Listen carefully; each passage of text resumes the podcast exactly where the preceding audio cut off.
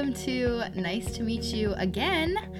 I'm Emily Chizik, and this is the first episode of my podcast where I interview people that I've already met or I already know, and we go a little deeper, and I try to get to know them a little better, and hopefully those of you who are listening get to learn a little bit more about different perspectives.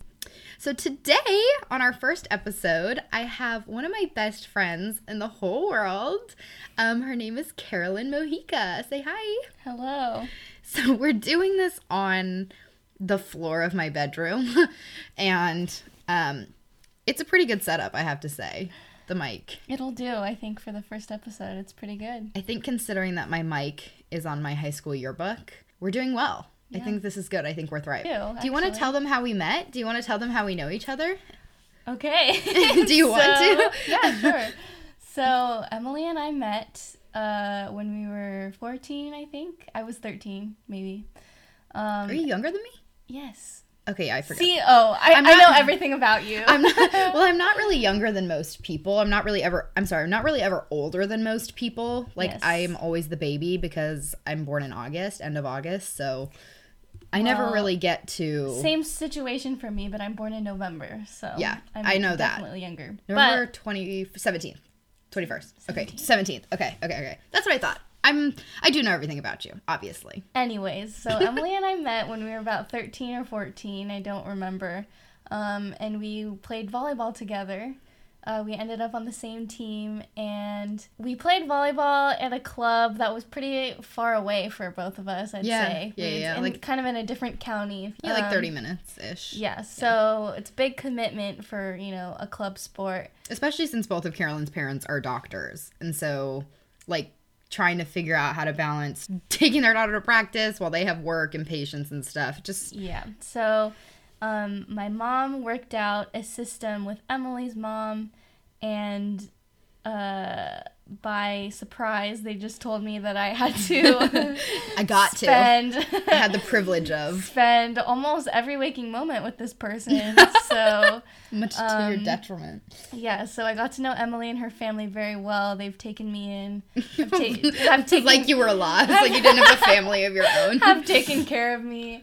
And they've become my family, too. So I've known them for a very long time, even after we stopped playing volleyball. Yeah. I'm glad the friendship has continued. Carolyn's, the only person from that volleyball team that I maintain constant contact with because we're essentially inseparable. I can't live my life without her. I wouldn't say so, but... I think I'm pretty much, I can't live my life without you. But, maybe the feeling's not mutual. Maybe we're not. Maybe we're not on the same page there. However, I'm always interested in knowing more about the people in my life that I love. So I think that, Carolyn's always been a great friend to me, but there's just some things that you never really talk about with people. You could bare your soul, but you never really, I don't think I know your favorite color. I think pink? It changes all the time. It changes, you can. Pink is up there. Pink is a good one. Remember when you were little and, pink was, you didn't like to like the color pink because everybody liked the color pink. I remember when I was little, I liked the color green because I thought I was being different. You're quirky. Yeah. She's fun. She's quirky. Yeah, I guess. Okay, so let's get into it. Okay. So I have a bowl here with a bunch of questions. Bowl ASMR. And so it helps me because I don't have to choose the questions. And I'm going to ask them to Carolyn. So are you ready? Yes, I am. Okay. Here is our first question. Do you want to pick it? No. Okay. Oh, this is one of my favorite questions. Okay. Given the choice of anyone in the world, whom would you want as a dinner guest? And I'm going to, imply the original, so alive or dead. I'm going to apply the original. Can I do a different question? No. Please. No. Okay. That is such a hard question. I really don't know. Anybody, alive, dead, ancient, present, past. I guess ancient is past. I really don't know. I'm drawing a blank here. I feel like I want to say some intellectual answer, and, wow the crowd, but really I feel like it would just be someone simple, Harry Styles. Yeah, probably, honestly. I know a lot of people say, like, Rosa Parks. Yeah, exactly. But do you think that Rosa Parks was really that interesting beyond just saying no? Because I do that all the time. Not to discredit Rosa, but, I mean, saying no is like a hobby. Rosa, we love you. But saying no is, like, second nature to me. Yeah, but no, really. No respect. I mean. We have no respect for Rosa Parks on this podcast. I misspoke. No disrespect to Rosa or any of those people that. Does anybody come to mind, like, automatically? There's no right honestly, answer. It was Harry Styles. Okay. And I hate that happened. How do you think that dinner with Harry Styles would go? Like, walk me through it. Walk me through the scenario of you having dinner with Harry Styles. I hate that I'm choosing Harry Styles. No, but I think I might. Only because I think this is the only time I can get him in a room with me where he kind of has to be there.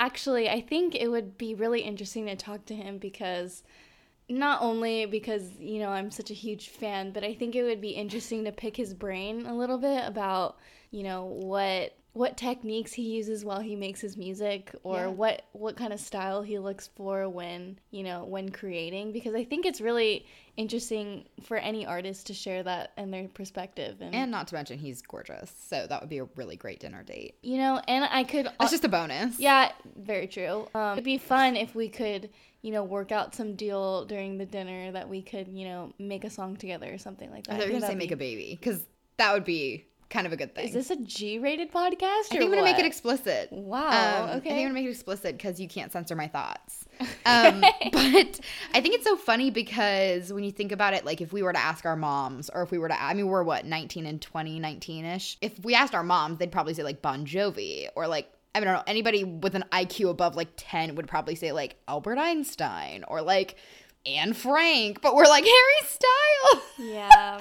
Really though, if I had more time, I think my answer would be a little bit different, but he was the first one that came to my mind. But that's what this is all about. It's about getting to know you as you are. And you know what? If you don't love me as I am, you can watch me as I go. That's how I feel about it. So, okay, Harry Styles, where would you eat dinner? What would you have for dinner? You know, I think it's just what I'm really craving right now, but I think I would really want sushi. Okay. Yeah. I think he would like that. Yeah. I think that I would probably take him to Italian. And I don't know why. I just think Italian is like a romance food. But I think that... I think your primary motive for having dinner with him is different from mine. That's true. Yeah. You want to like pick his brain and I want to like... have his children. Yeah. So, I mean, you know what? We're on different ends of the spectrum, but come one, come all. We love Harry. Yeah, I think that's a pretty good answer. I hope this podcast gets to him. Oh, yeah. Yeah. Yeah, if anybody listening, it's a long shot, but Harry, let's get some Olive Garden. Or some sushi, I guess, depending on which one of us you want to go with. Okay. You want to pick the next question? Sure. Okay, you pick. Oh, ASMR. Okay, I'll ask it. Don't look at it. Okay. Oh my God, wait. This one is like a drastic shift, but are you ready? Okay. Okay, get serious. Everybody on this podcast needs to get serious for a second. No funny business. No funny stuff. You can hear me when I'm smiling while I talk. You can totally tell. Are you ready? Yes. This is actually kind of important. Okay. Whatever. If you knew that in 1 year you would die suddenly, would you change anything about the way you are living now? Why? Yes, I totally would. That is such an easy answer for me because, you know, I feel like... How different? I mean, mine would be I would just eat more Italian with Harry Styles. It would be different in the sense of my mindset. My mindset would definitely shift. Because I think I'm, especially at this moment and this time of my life, I think that I'm in a period of... kind of anxiety about, you know, just what the future holds and, you know, how things are going to play out and everything. And I think if I knew that I only had a certain, and I guess this goes to like, you should live every day like this. But if I knew the specific time of which I had like left on this earth, I think I would definitely be a little bit more carefree and not take things so seriously. Isn't that like a movie, like where you have like a timer on your life? Or is that a Black Mirror episode? It is a movie. It's called, it's with Justin Timberlake, right? No. Oh, well, there is a movie where they have a timer on their forearm right here, or their inner... Is that true? Yeah. Okay, maybe I thought it was like a fever dream or something. No, but... no, I mean, and I think they have time, and, you know, they like recharge themselves by going to like banks and paying for more time for their life. Yeah. I actually do know what you're talking about, but... It's a good movie. Yeah, I'm sure it is. I don't know what it is, but I'm sure it's a great movie. But, yeah, I think that's an interesting point because you're at a weird place in your life right now where just to like give you guys listening some background, Carolyn is applying to transfer from a community college to a random college, whichever one she – I guess not random. She applied meticulously, but like whichever one she ends up choosing. So she's kind of in this weird limbo where she doesn't know where she's going to be in a year. So, I mean, imagine if you were 6 feet under in a year. I mean – again, like you said, anything can happen, and I think that that's the craziest part, and I think that a lot of people can take a step back and understand the mindset of, like, I'm going to live every day to its fullest, and I'm going to soak up every moment I have, but that gets so hard when you have to go to school, and you have to, like, work a desk job, and, like, you have to, like, live life. Yeah. And I also don't think – I don't know, like, kind of just, like, play devil's advocate. I don't think that life would be okay if people just lived every single day, like, tomorrow was their last. I don't know. I could see myself like jumping out of a plane. Like, I don't know. I just like nothing would ever get done. Like, I guess I'm thinking of it from a more pragmatic standpoint, but like the ultimate takeaway for me at least is to find joy in every day because you have to do life. Like, everybody has to do life and like quote unquote adult. So like if you find, you know, if you go and like have a bad day at work, but then you like eat some tacos, it's like make it so that if today was your last day, it would be a satisfying end.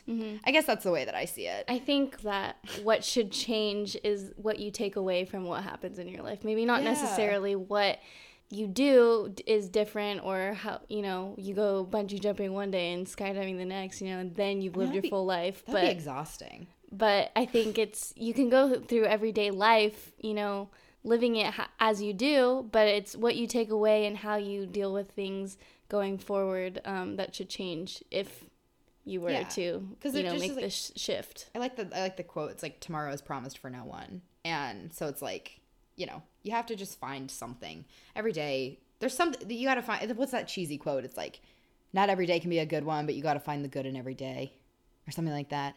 I don't know. We're getting really cheesy. Sounds about right. We're getting really cheesy. Let's pick another question. But yeah, live life to the fullest because – oh, there's that ASMR again. Okay, but you can't look at it first. Oh. God, I hope this is another depressing one.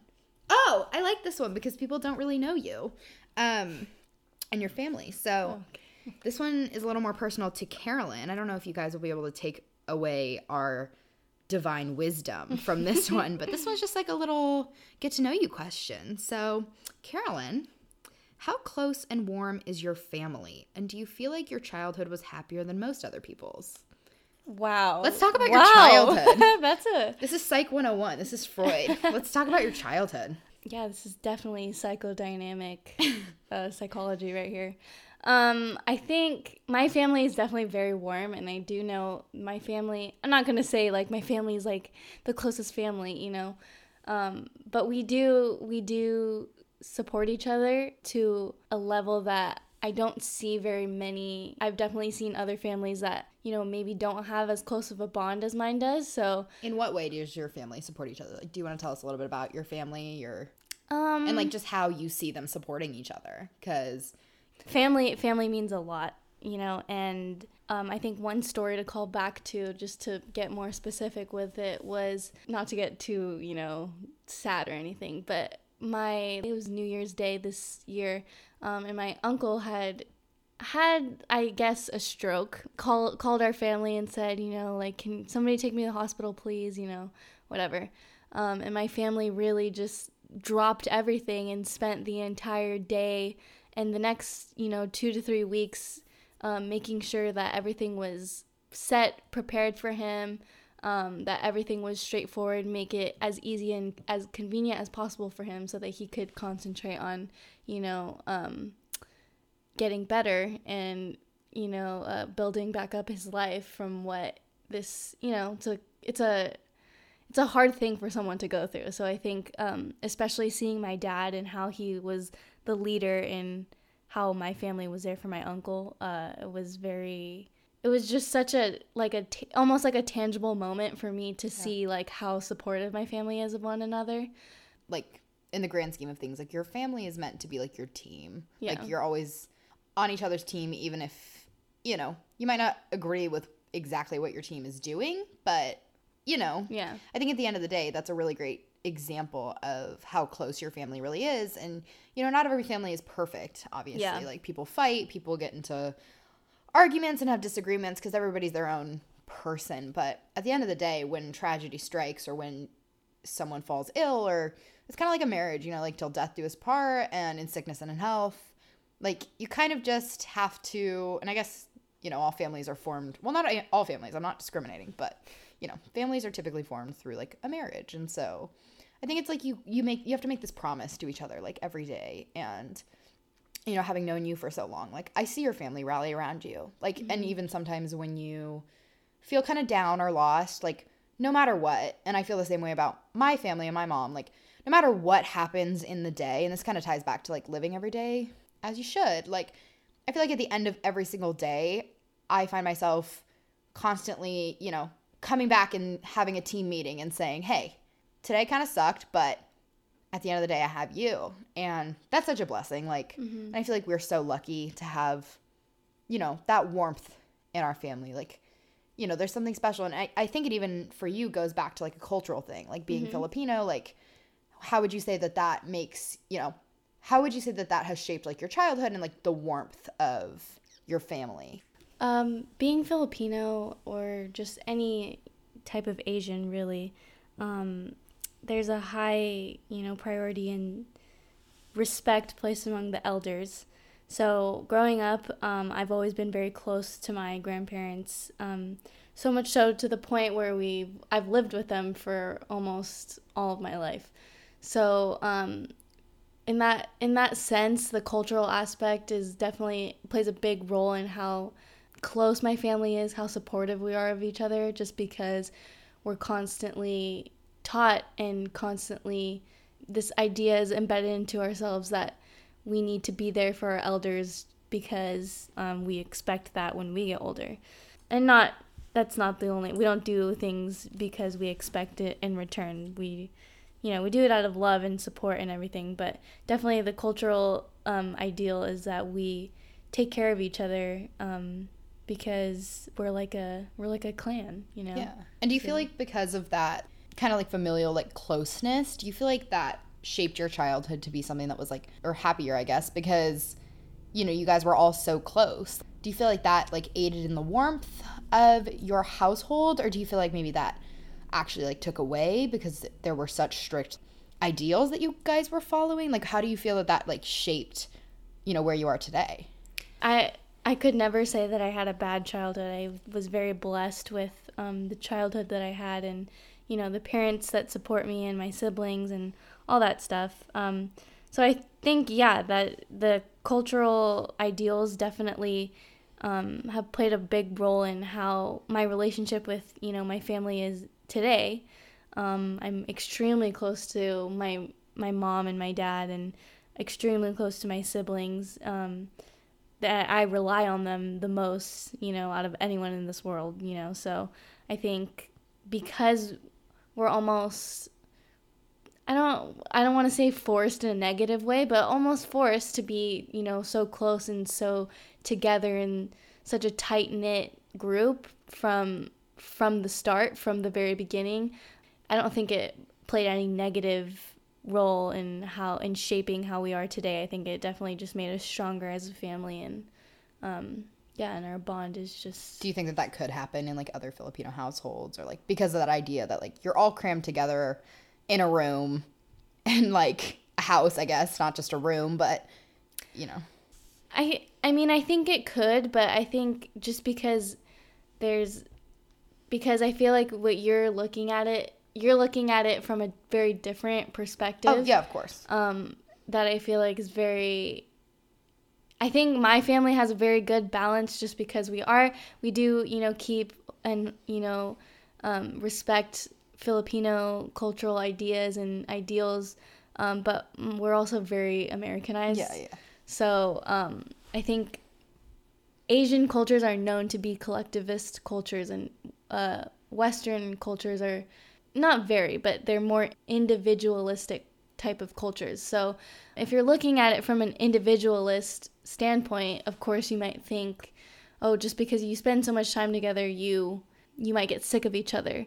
But coming from a collectivist kind of mindset, that's kind of all you know, and if you're not exposed to that individualistic, type of thinking, you have this herd mentality. Yeah, spending so much time together is not something that you see is wrong. It's it's you don't really overbearing. Yeah, you don't know any different. So I think it's just a matter of what you know, what you're used to. I think to me sometimes it does become a little overbearing just because I grew up in a very westernized culture, while being exposed to also a collectivist culture. So. It's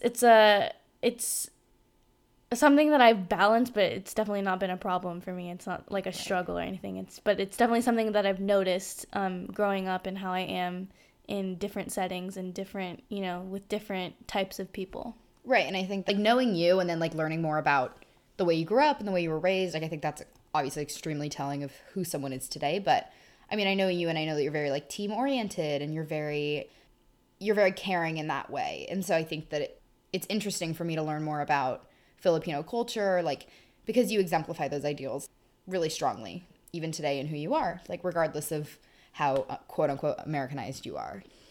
All right. Well, that about wraps it up for us. I think that this is a good place to stop episode 1. Maybe we'll have to have Carolyn back for a part 2 because I love asking her all these questions. I love learning more about, like I said, the people I love. So I want to thank Carolyn for being here and working with me on podcast number 1. It definitely was not easy to get down, but hopefully it'll only be better and better to listen to for people who are listening, all 5 of you. So anyways, Carolyn, thank you for being here and sitting down with me. Oh, of course. I wouldn't want anybody else as my first guest.